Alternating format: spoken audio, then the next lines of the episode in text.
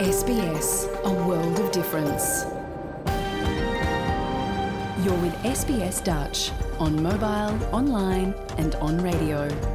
Dit is SBS Dutch op mobiel, online en op radio.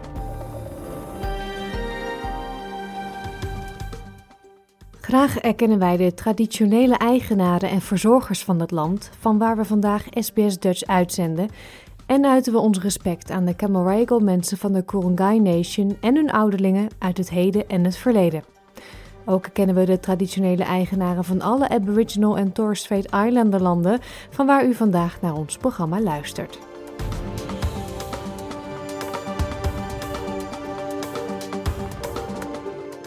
Een hele goede morgen. Mijn naam is Paulien Roesink. Het is zaterdag 2 maart 2024. De herfst is begonnen en dit is SBS Dutch, het Nederlandstalige radioprogramma van SBS.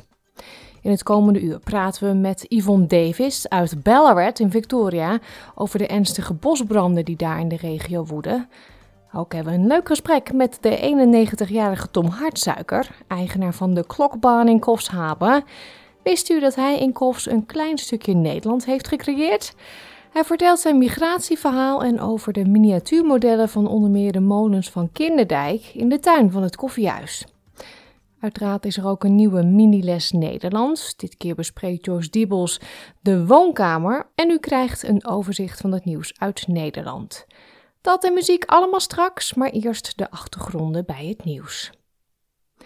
Sydney maakt zich op voor de Gay and Lesbian Mardi Gras parade van dit jaar. In de festivalwerkplaats in het hart van de stad wordt er met man en macht gewerkt aan praalwagens en kostuums voor de parade, het hoogtepunt van het festival. SBS Dutch. Deel onze verhalen op Facebook. Het begon als een protestmars in 1978 met tientallen arrestaties en politiegeweld. Nu is het een 17 dagen lang festival dat eindigt met een grootse parade. Het Museum of Australian Democracy zegt dat de Sydney Mardi Gras elk jaar 30 miljoen dollar bijdraagt aan de economie van de stad.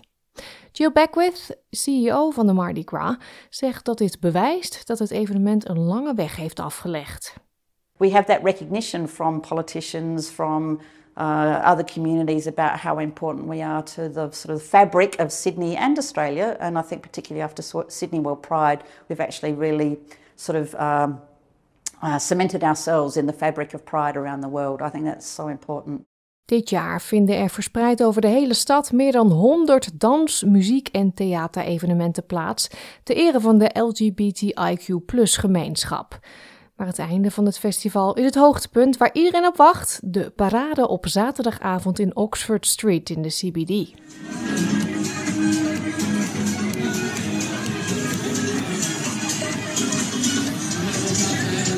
De organisatoren verwachten 200 festivalwagens, 12.000 deelnemers en 250.000 toeschouwers. Van de Mature Aged Gays, Australian Rainbow Veterinarians, Parents for Trans Youth Equity, Please Don't Forget Our Homeless Group en vele andere. De praalwagens weerspiegelen de zeer diverse facetten van de mensen die deel uitmaken van de LGBTIQ-gemeenschap. Het is de jaarlijkse traditie dat de zogenaamde Dykes on Bikes groep de parade opent, rijdend van Hyde Park in het stadscentrum naar Moore Park. Om de glitter en glamour naar voren te kunnen laten komen op de avond van de parade, wordt er achter de schermen in de Mardi Gras werkplaats door tientallen mensen nog keihard gewerkt. In die werkplaats werken tien vaste hoogopgeleide medewerkers en daarnaast is er een leger aan vrijwilligers met diverse talenten. Liz Carter heeft de afgelopen negen jaar leiding gegeven aan de groep. I think the hardest thing for us is always time because although we have a good amount of time, it's always the level of detail and the level of quality that we want to put in. Everyone is so passionate about what we do and conveying our message, which is incredibly important to people. It's it's not just a celebration, it's about what we're saying to people and the world around us. And so getting that message defined into the best quality is really very important. Er is echter nog steeds controverse rond het evenement dit jaar. Charlie Murphy van de groep Pride in Protest heeft kritiek geuit op de manier waarop de politie heeft gewerkt aan de moord op het Sydney-koppel Jesse Baird en Luke Davies. Hij vindt dat de verontschuldigingen van de politiecommissaris van New South Wales over de aanpak van de LGBTIQ haatmisdrijven tussen 1970 en 2010 onoprecht lijken. After years of campaigning, the New South Wales Police have now been disinvited from participating in the Mardi Gras parade. But the fight for safety and justice in our community does not end here. We demand the immediate disarming of New South Wales Police, banning police use of all firearms, tasers, pepper spray, batons. Het besluit om de politie van de parade te weren is inmiddels teruggedraaid. Het bestuur van Mardi Gras bereikte een overeenkomst met politiecommissaris Karen Webb om agenten te laten meelopen zolang ze geen uniform dragen. De commissaris heeft gezegd dat ze verbaasd was over de aanvankelijke uitspraak en dat ze vastbesloten is de relatie tussen de politie en de LGBTQI-gemeenschap te blijven verbeteren. We're not dealing with gay hate crime here. We're dealing with a domestic homicide. Um, and that I do, I'm disappointed that the position that Mardi Gras uh, board has taken on this issue. I think this time, more than any in our society, it's time to come together. We're talking about inclusion, we're talking about diversity, and to exclude part of that community, I think, sends the wrong message. Voorstanders zeggen dat er de afgelopen 50 jaar veel vooruitgang is geboekt, van decriminalisering, antidiscriminatiewetten, wettelijke erkenning voor transgenders, de opheffing van een verbod op militaire dienst, de parlementaire vertegenwoordiging, adoptierechten en legalisering van het homohuwelijk. Jill Beckwith zegt dat de weg naar totale gelijkheid in het dagelijks leven nog steeds beladen lijkt. I receive emails, we receive homophobic stuff on our websites all the time. Every day, every day we cop it. And, you know, we're strong, we're resilient, we're working in our community. I can only imagine what a young person feels or someone that, you know, lives out in the suburbs. Uh, you know, they must feel awful. Uh, I'm 60, I don't feel awful. No, whatever anyone can say, it's already been said to me before, but I have that on my side where the young people that I work with don't. And I can see how it drains and it takes away from their joy of life. Maar volgens haar blijft de Sydney Mardi Gras een relevant en krachtig jaarlijks statement voor de LGBTIQ gemeenschap. For us, it's really important to provide that messaging to people that we're here, we, we're not different, we love, we live, we cry, we laugh just like anybody else, but we just want to be celebrated and embraced and accepted for who we are. It's really, really important. Dit verhaal werd geproduceerd door Ellen Lee voor SBS Nieuws, in het Nederlands vertaald door SBS Dutch. Ander nieuws dan. Onderzoekers uit Melbourne zeggen dat ze een recyclebare waterbatterij hebben gemaakt die een veiliger alternatief biedt voor de lithiumbatterij. Wanneer licht ontvlambare lithiumbatterijen in brand vliegen, kan dit desastreuze gevolgen hebben. Onderzoekers van RMIT University hebben nu een manier ontwikkeld om de brandbare component te vervangen. Professor Tianji Ma legt uit dat het wordt beschreven als een waterbatterij. Lithium-ion battery has the potential risks to catch fire because it uses lithium, which is quite active metal, and use organic electrolyte, which can catch fire easily when the temperature runs out of control. But in terms of water battery, it can never catch fire because we use only water, neutral water, as the electrolyte. De overstap naar elektrische vervoersmiddelen betekent ook dat er steeds meer lithiumbatterijen op de weg te vinden zijn. Nu het aantal batterijbranden toeneemt, worden hulpdiensten getraind in hoe ze hiermee om moeten gaan. Emma Sutcliffe van EV FireSafe zegt dat een brand in een lithiumbatterij een zogenaamde thermische runaway-reactie veroorzaakt die moeilijk te beheersen kan zijn. When we talk about lithium ion batteries, they're not all created equal. In e bikes, e scooters are personal mobility devices. There is a far higher risk of battery fire uh, than there is with electric cars, buses, or trucks. Often, those e bikes, e scooters are used and then they're bought inside people's homes to, to be stored or to be charged. Therefore, if they catch fire, they pose a far higher risk to life and property safety. Een andere zorg is de verwijdering ervan. Deze week ging in Frankrijk een recyclingfabriek in vlammen op toen daar lithiumbatterijen in brand vlogen.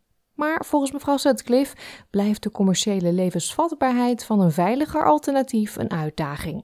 any new battery innovation that uh, removes that toxic, flammable uh, electrolyte that can vaporize under pressure and heat obviously is going to, uh, you know, be massive steps in the right direction for battery safety. So we always we we really enjoy hearing about new innovation. The tricky part is getting those batteries uh, to market and to the type of scale that we need to see. So, how do we get those batteries to scale uh, and cheap enough that they can be used? Op dit moment is de waterbatterij niet sterk genoeg om een elektrisch voertuig te laten rijden, maar professor Ma zegt dat men hoopt dat de technologie in de toekomst ooit wel zo ver zal reiken. Batteries are one of the key elements in energy storage. These water batteries could be suitable for from small electronic devices to electric vehicles to large scale energy storage. The next step of water battery is to further increase the energy density of the water battery by developing new nanomaterials as the electrode materials. Het concept behoort tot een aantal veelbelovende ontwikkelingen op dit gebied. Dr. Timothy Coe van Deakin University zegt dat ze de wereld helpen voorbereiden op de uitdaging die de toenemende wereldwijde vraag naar batterijen met zich meebrengt. the options are there as in you know the development of the technology it's it's it's it's yeah it's progressing through the challenges would be to, to continue this momentum i think i think we've started that what i'd like to see is, is i think the, the, the, the continued support for ongoing development of, of alternatives Dit was een verhaal van Tom Steiner voor SBS Nieuws, in het Nederlands geproduceerd door SBS Dutch. Het is wat mij betreft de hoogste tijd voor de eerste muzikale onderbreking. Gisteren vierde zanger Piet Veerman zijn 81ste verjaardag. Veerman werd bekend als voorman van The Cats. En van die band ga ik nu One Way Wind draaien. Het nummer werd geschreven door Arnold Muren, die de inspiratie voor het liedje opdeed tijdens een tournee door Suriname en de Nederlandse Antillen. Hij zag daar voor het eerst waaibomen die met de wind meegroeiden. Dit is One Way Wind van The Cats. Ten noordwesten van Ballarat in Victoria woedde de afgelopen dagen een gigantische bosbrand. Gisteren belden we met oud-SBS Dutch-medewerker Yvonne Davis, die in Ballarat woont, voor een update over de situatie al daar. Jouw gemeenschap, jouw gesprek, SBS Dutch. Yvonne, jij woont al jaren in Ballarat. Heb je de situatie uh, ooit zo precair gezien? Um, ik heb het, nou ja, goed, ik ben dus gewend dat er branden in de buurt zijn. Uh, vooral bij mijn broer, die afgelegen woont, net buiten de stad. Maar dit keer vond ik het wat dichterbij komen, omdat niet alleen was het vrij groot.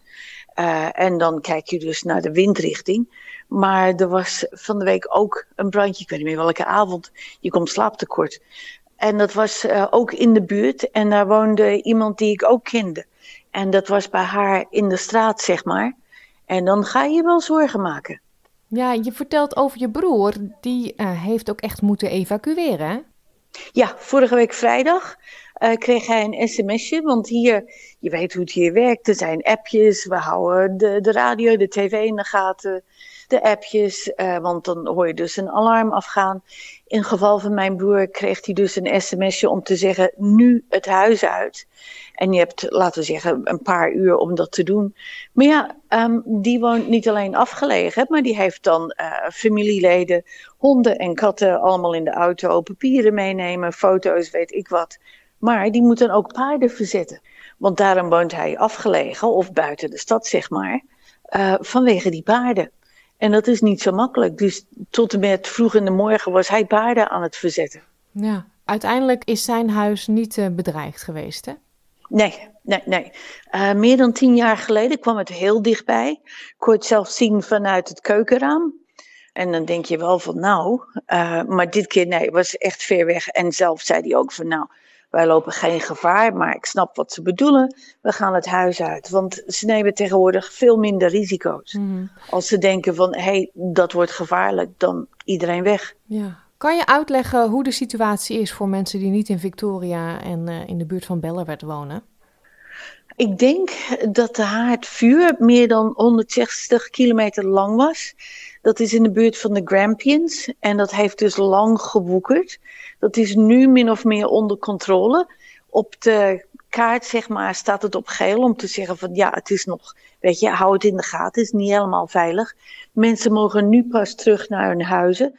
Maar dat is een, een prachtig natuurgebied met veel bossen, uh, met gebergten. Dus kijk, er gingen een heleboel van die brandweerwagens naartoe.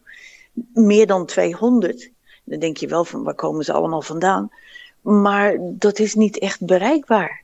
Dus om dat te blussen, dat is niet makkelijk. Dus je hebt ook helikopters die heen en weer gaan, vliegtuigen. En dat woekerde vorige week. En dat woekerde door, zeg maar, tot en met nu. Ja, er zijn zelfs uh, brandweerlieden uit New South Wales overgekomen om te helpen. Ja, ja, daar zijn we erg blij mee. Want het gebied waar een oude kennis van mij woont, die woont dus in dat gebied waar de brand was aangesticht trouwens. En dan denk je wel bij jezelf, wie haalt het in zijn hoofd? En daar gingen de brandweerlieden van New South Wales naartoe. Dus zij, zij zei dus ook, wij verlaten ons huis niet. Ze wonen echt op, op een plattelandsgebied. Het is een dorp, zeg maar. En die zei van, we hebben besloten om te blijven en te vechten tegen de brand. Dan denk ik wel van, nou, weet je dat wel zeker. En die zei wel, um, want ik heb ze daarna nog de volgende dag gecheckt van alles oké? Ja, alles oké. Er zijn trouwens geen huizen verloren gegaan in dat gebied.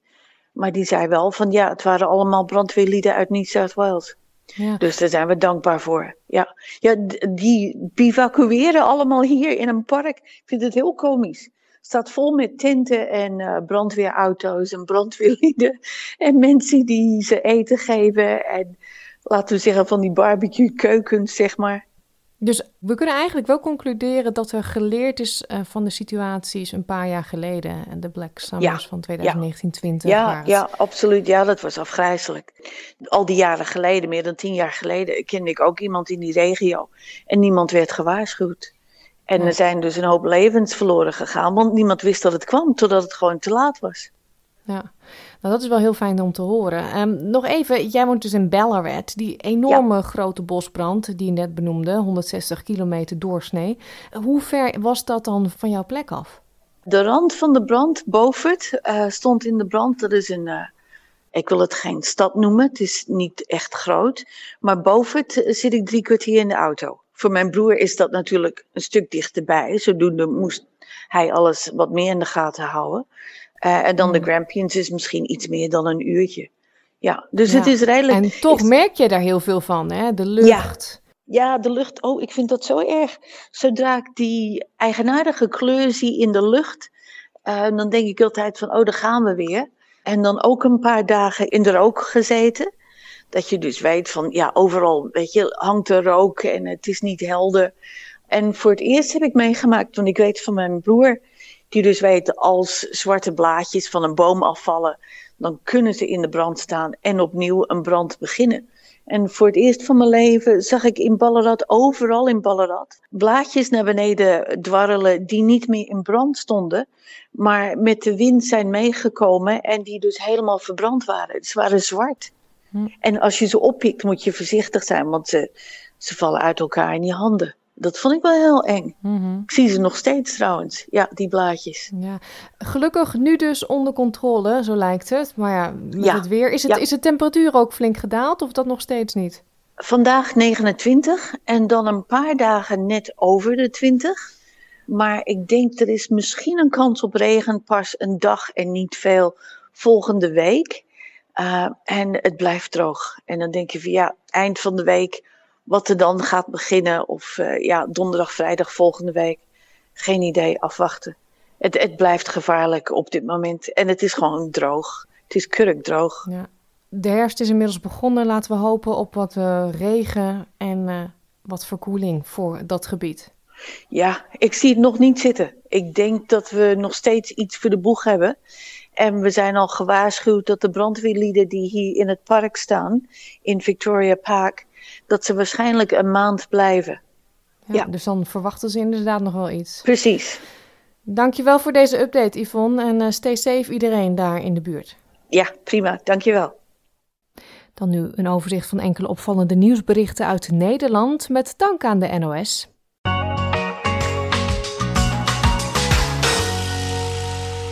In bossen en natuurgebieden is het soms te druk, vindt Staatsbosbeheer.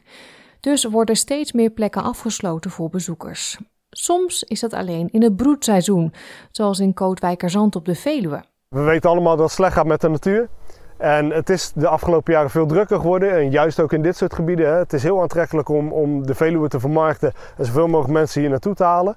Maar daardoor merk je dat het met sommige soorten gewoon heel slecht gaat. Um, en dan zeker als je kijkt naar de broedvogels en dan zeker de grondbroedvogels. Dus de vogels die op de grond hun nest maken en daar ook hun jongen groot brengen. Daar gaat het hier niet zo goed mee. En je wil juist bepaalde soorten wil je in stand houden. En daar wil je iets voor doen. Nou, en dat, dat is nu echt, echt het moment om, om toch echt uh, in te grijpen. Dat was Alex Plantinga, boswachter bij Staatsbosbeheer. Jarenlang wist hij uit handen te blijven van justitie, maar deze week kreeg Ridouan Taghi te horen welke straf hij krijgt in het Marengo-proces. U hoort de rechter. Hij was de onbetwiste leider van de organisatie.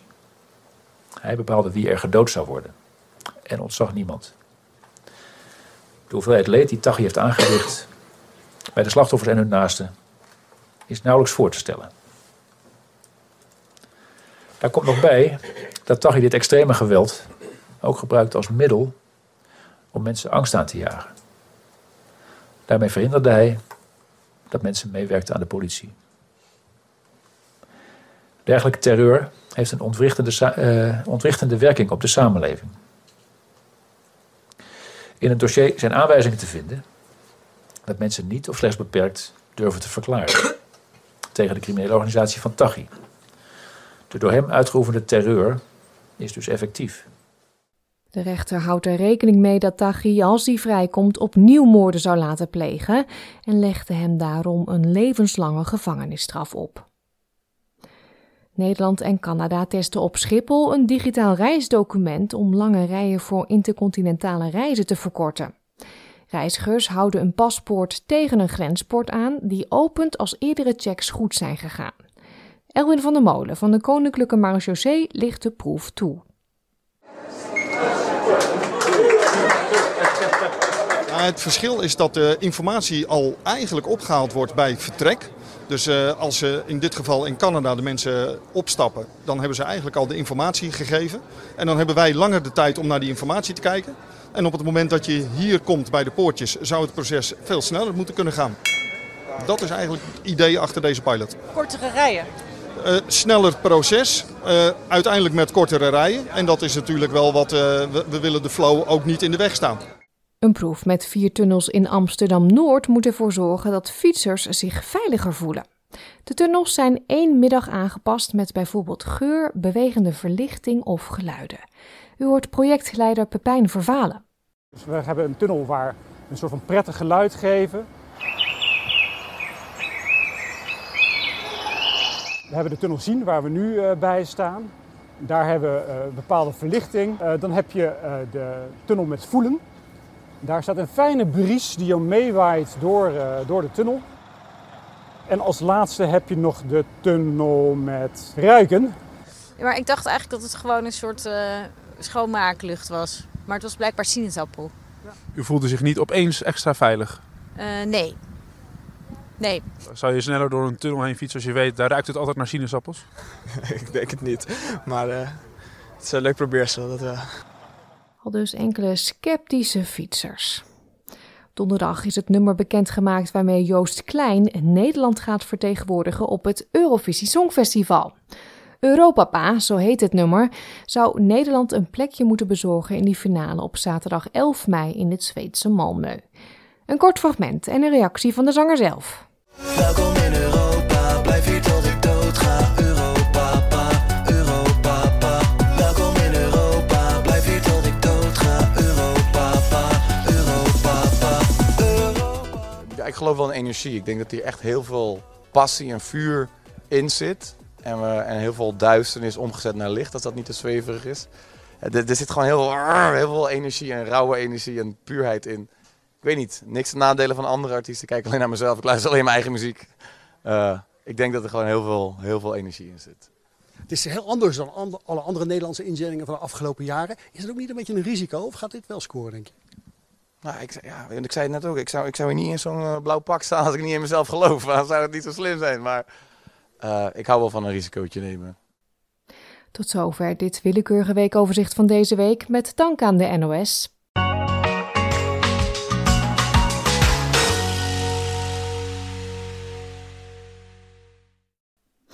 Joost Klein, de Nederlandse inzending voor het Eurovisie Songfestival dit jaar in Zweden. Op onze Facebookpagina kunt u ons laten weten wat u van dit liedje vindt.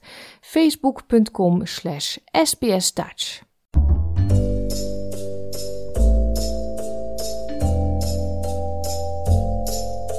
Nederland is misschien niet zo groot qua oppervlakte, toch is het land opgedeeld in een twaalftal provincies. En ook al zit er slechts 300 kilometer tussen het noorden en het zuiden van het land, het verschil tussen de provincies is groot. In de podcastserie De 12 provinciën leren we de Nederlandse provincies beter kennen. Dat doen we aan de hand van de verhalen en herinneringen van in Australië woonachtige Nederlanders. Ik woon er niet meer, maar ik, ja, het is altijd wel een goed gevoel om weer in Zeeland eh, te zijn. Een leuke middenstand met leuke winkeltjes. En toch al mooie ruime stranden, wat je in de Randstad niet hebt. Ja, dat maakt mij wel eh, een trotse zeeuw. Je moet gewoon een Brabander zijn eh, om dat te kunnen begrijpen. Het is gewoon eh, altijd de Brabantse gezelligheid die er is. Eh, mensen die er zijn die eh, met een zachte G praten. Carnaval is niet te evenaren natuurlijk. Ja, ik ben wel trots op mijn Flevoland. Ja. Nou ja, vooral uit eigenlijk eh, agrarische achtergrond. Dat eh, toch wel een motor is van, van Nederland, denk ik, aan eh, hoge productie eh, voor akkerbouw en veeteelt en eh, bloembollen. En, ja. Friesland is, het zit in je hart. Ik denk dat je trots bent om een Fries te zijn als je nou ja, mensen die wonen houden van het scootjesielen. Eh ik zeg maar wat de Elfstedentocht, het vierjeppen. Nou, het grootste bier is natuurlijk afkomstig uit Gelderland. Nou drink ik zelf geen bier. Ik vind het vrij goor. maar eh, ja, daar ben ik toch wel heel erg trots op. Eh, nou, ik vind dat wij eh, in Zuid-Holland hebben echt die mentaliteit van, dat, zeggen, dat noemen ze niet lullen, maar poetsen, zeg maar. We, we gaan gewoon gelijk aan de bak. We, hebben echt, eh, we houden van werken, zeg maar. En de directheid van de mensen, dat kan ik gewoon heel erg waarderen. In Drenthe kijk je uit naar een paar dagen in het jaar waar je van je nukkigheid af mag stappen en naar de Zuilaardermarkt kan. En waar je in Assen naar de TT kan. En dat zijn echt gewoon de Drentse feestdagen. En dat snapt niemand maar een Drent. Ga voor alle afleveringen van de 12 provinciën nu naar onze website www.sbs.com.au Dutch of download de SBS Audio app. Gaat u even zitten voor een prachtig verhaal. Tom Hartsuiker kwam als 18-jarige timmerman naar Sydney. Jarenlang had hij een eigen bedrijf tot hij begin jaren 80 het roer omgooide en een camping kocht in Coffs Harbour in New South Wales. De klokbarn is inmiddels een begrip, mede door het oer-Hollandse koffiehuis en de tuin vol miniatuurgebouwen. Alle modellen zijn door de nu 91-jarige Tom zelf met de hand gemaakt. We belden hem eerder deze week. Dit is SBS Radio Dutch. I was 18. Ik was op de ambachtschool in Amsterdam, de basisweg. En ik was al een, een timmerman, you know. Ja. Ik had pa- had papieren dat ik was een timmerman. Ja. And uh, that was that's how we uh, I started here in in Australia. I said, ik moest naar Newcastle toe om te laten zien of ik of ik er wat van weet. En dat dat was eigenlijk niks. But I've got papers in Australia to say I'm a timmerman.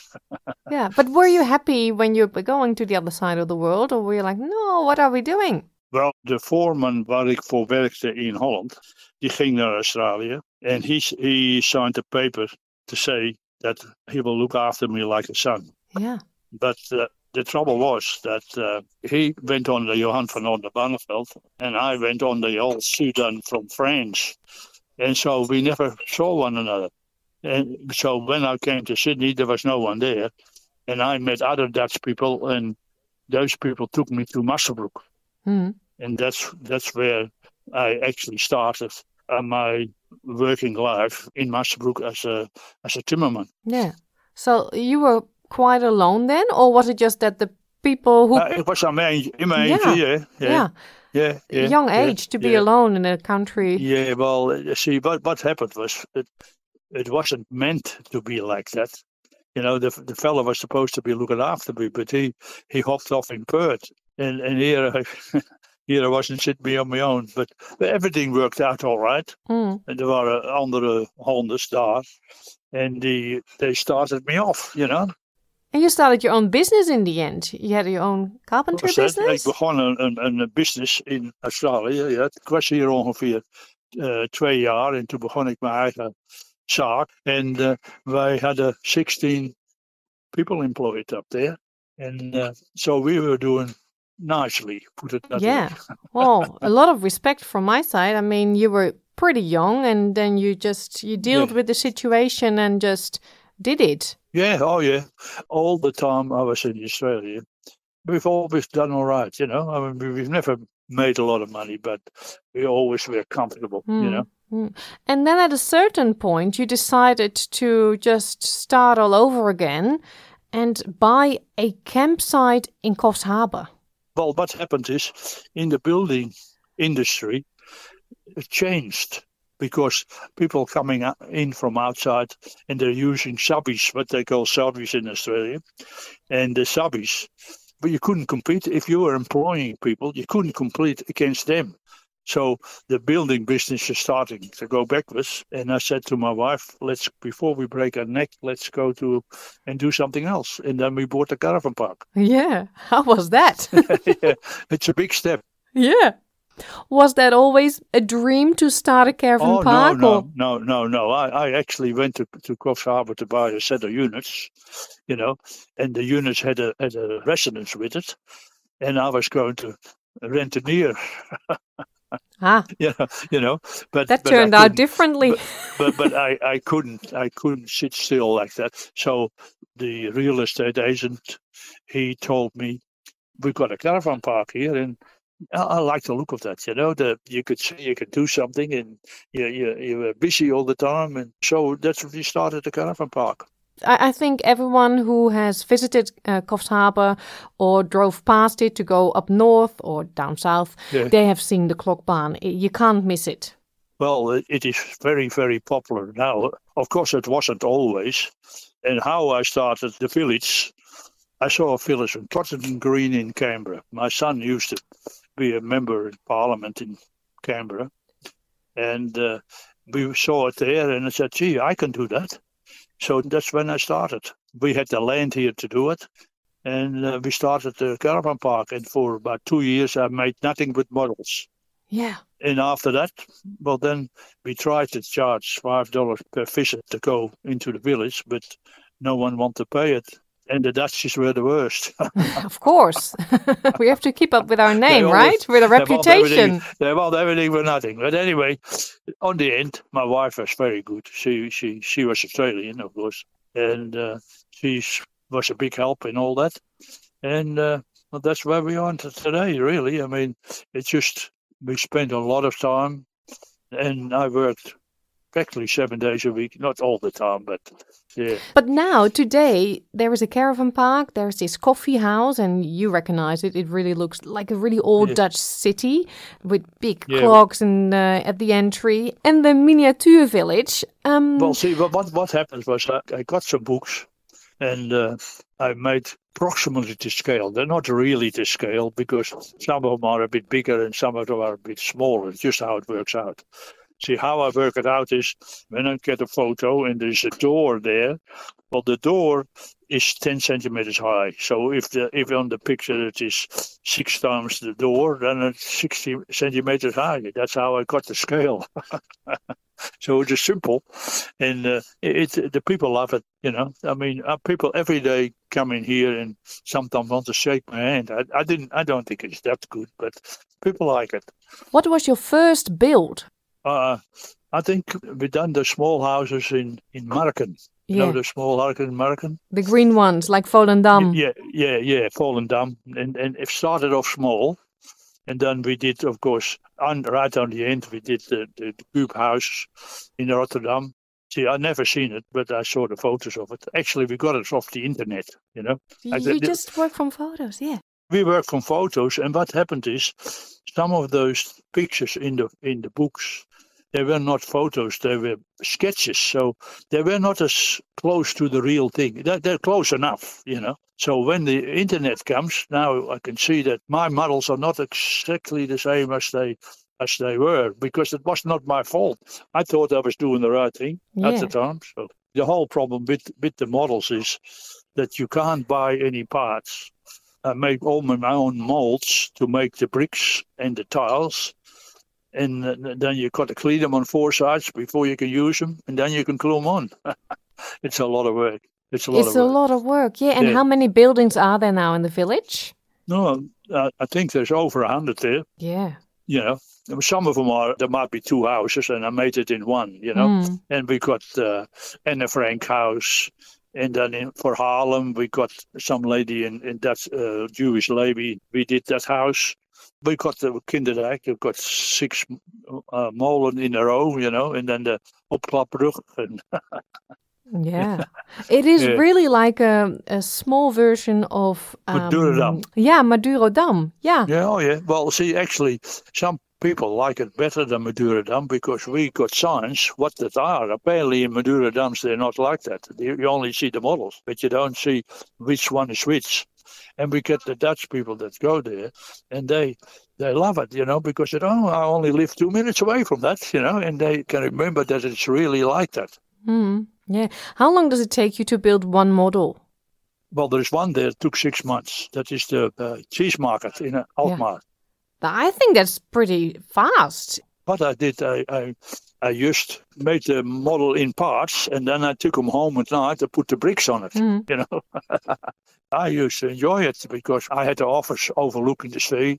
And while I'm doing that job, you can see the, the fishermen coming in and it was nice. I, I, it's never any trouble. I like it. You know, and if you like something, it's not hard. No. No, you, when you enjoy things, then you know time Yeah, goes yeah, I, fast, and yeah, it's it's great. Is there one building that you're really proud of? That's the one building. Yeah. Oh, they're, they're, they're not not really. Yeah, no, I I, I like them all. You know, uh, I can only see the ones I would like to see better. You know, and then I go in there, I said, oh, that I should fix that. You know, yeah. Mhm. But uh, and is there something a building on your wish list you would love to make? Not really, not really, because I think all the ones that I wanted to make, I've made them. You know, if I saw a photo I liked, I Mm. made it. Mm. Basically, yeah. There's there's nothing. No, That- so- the hotel in in Sandam. I, I don't know if you got photos of it, but that is the one that was. It's got 250 windows in it, and it took a long time that one. Mhm. And of course, the cube houses. I had trouble with the cube houses. If the bevel of the cube is not exactly right, that it throws everything else out. So Yeah, it's very detailed and very um, precise work, of course. yeah, well, see, I I I, just made them, and uh, when I saw a nice picture, I made it. Mhm. So today it's mainly maintenance, adjusting, but the village won't grow anymore. You're not planning on building new models. The, Oh, well, this is the I- village. I, I, I built a, a, a big water wheel, which is actually not of a photo. It, I just made that one up Hmm. because there seemed to be a dead spot in that spot, and I said we have to have something there. So I made a water wheel for it. Wow. You wouldn't know the difference because there's a little house with it that looks exactly the same, you know, like the same style. And uh, Mhm. that's about 18 months ago when I made that. But lately, I I haven't done that much. Well, I'm, I'm, you have to I'm- enjoy your morning coffees and just relax and just well, I've, do. I've got my coffee there. Is- My coffee there. It's getting cold. Oh, I'm so sorry. no, no, no, no, no, no. They brought it in the moment, the moment you rang, and they brought it over. Usually, I asked them to wait until after I My bad. and the people who visit um, the village are they mainly Dutch or tourists from all over the world? It's been all over the world. Uh, oh, it's all over China. You name it. Japan, Russia. We get visitors from all over the world here, and Mhm. uh, they seem to like it. You know. Yeah. Well, I can understand. Uh, I went there with my young children and they loved it too, just to see all the buildings. Yeah, I just take it in my stride because I think, I basically think that anyone can do it, really. Uh, if you set your mind to it, anyone can do it. That's no, I don't think so. I don't think so. I think you Well, should I give think yourself like a that, bit more you credit know. for this. It's uh, amazing. It's just a little piece of Holland in New South Wales, in Coffs Harbour Oh, to yeah. be uh, exact. Well, and we, um, we've had, we've, I've had it that a lady would come out of there crying, you know, because apparently one of the buildings was somewhere near her, and and uh, I didn't talk to her, but it happens. Often people come in and want to shake my hand, and uh, I don't really think it is that good, you know. But there's people like it. Op onze website sbs.com.au Dutch staan een heel aantal foto's van Tom die aan het werk is en natuurlijk ook van zijn creaties. In een kerstverse miniles Leer Nederlands bespreekt Joyce Diebels van Dutch with Joyce vandaag wat er allemaal zoal in de woonkamer staat.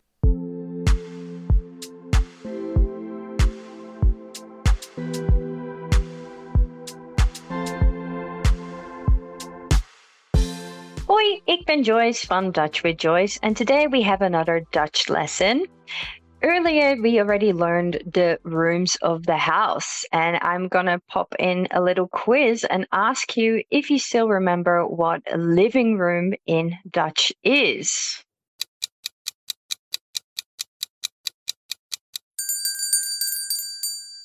Living room is woonkamer. I hope you had that right and have been practicing. So today we are actually talking about some of the items and things you can find in the woonkamer. So let's start at the very beginning and translate couch. So the word for couch you actually already know from English. However, we use it for the bank when you're going to the bank. If you Dutchify that word, you get bank, and that is also your couch and sofa. De bank. We can say something like: Ik zit op de bank televisie te kijken. Ik zit op de bank televisie te kijken. So I'm on the couch watching TV. Then we usually have a little table there. Table is tafel. And if it's a little table in front of your bunk, then we would often say koffietafel. De koffietafel. Ik heb een leuk boek en een plant op mijn koffietafel. I've got a nice book and a plant on my coffee table. Ik heb een leuk boek en een plant op mijn koffietafel. Then you might have a nice chair sitting there as well. So if we look at the word for chair, another version of a chair is a stool. And that's what you want to keep in mind saying the Dutch word for chair, which is stoel. The stoel. So for stool, we can practice another sentence where we do two things at the same time. So sitting and doing something else. So ik zit op de stoel een boek te lezen. So I'm sitting on the chair reading a book. Ik zit op de stoel een boek te lezen. Now we don't want to read a book all in the dark, so we need a lamp there. And a lamp in Dutch is the same, but Dutchify your pronunciation. So lamp becomes lamp. De lamp. And if we want to turn the lamp on and off, we can actually say we do it on or we do it off. And it sounds like this. Ik doe de lamp aan. Ik doe de lamp uit. So it's kind of like on and out in a way. Ik doe de lamp aan en uit. Maybe you're sitting in that chair and you're looking at the wall. Uh, the wall is the muur. So the muur, think of like a mural almost. The muur. And on that muur is a painting.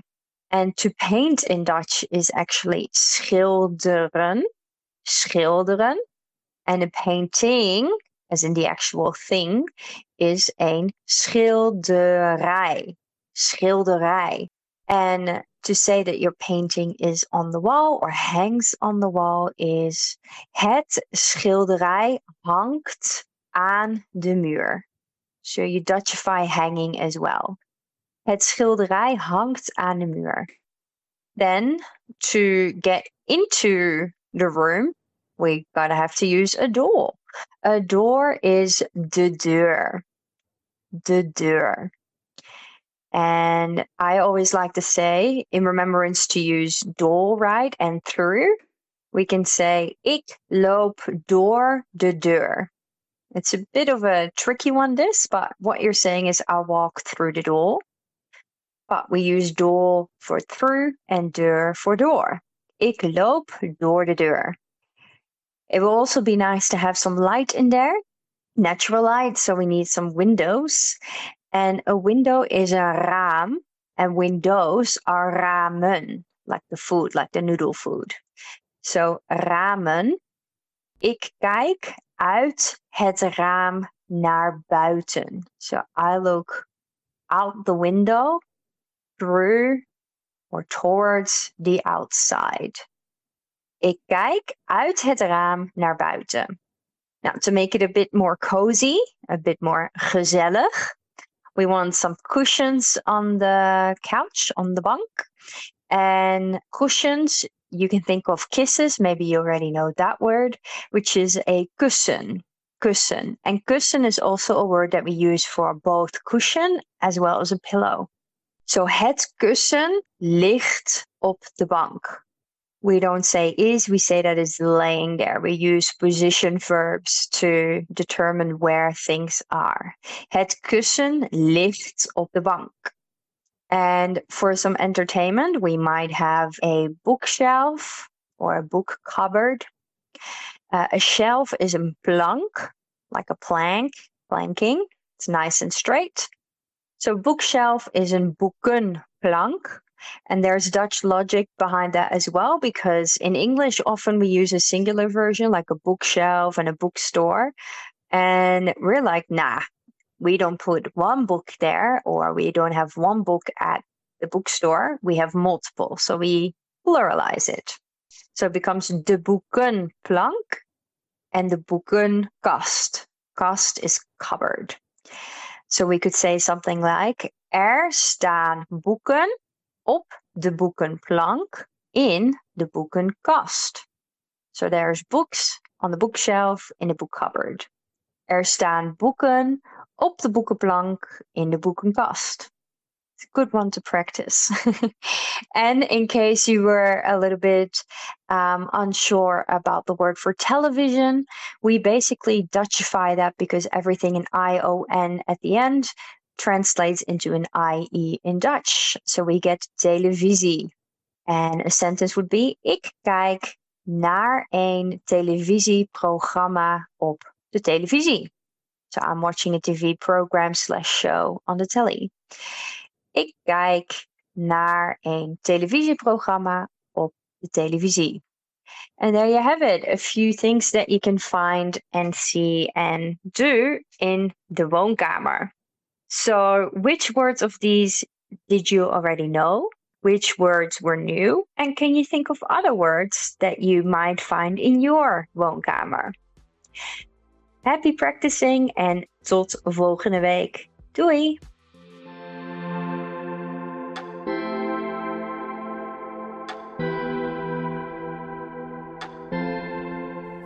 Alle woorden en zinnen die zojuist voorbij gekomen zijn, zijn terug te lezen op onze website sps.com.au/dutch.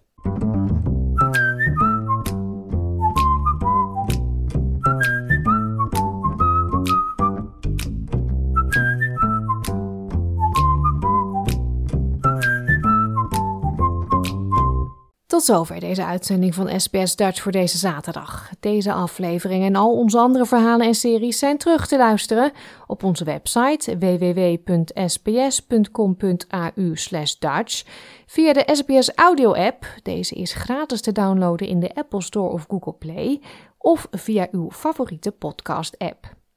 We sluiten dit uur af met Zondag van Rob de Nijs. Ik wens u een heel goed weekend. Tot woensdag. Wil je nog meer soortgelijke verhalen? Luister via Apple Podcasts, Google Podcasts, Spotify of waar je je podcasts dan ook vandaan haalt.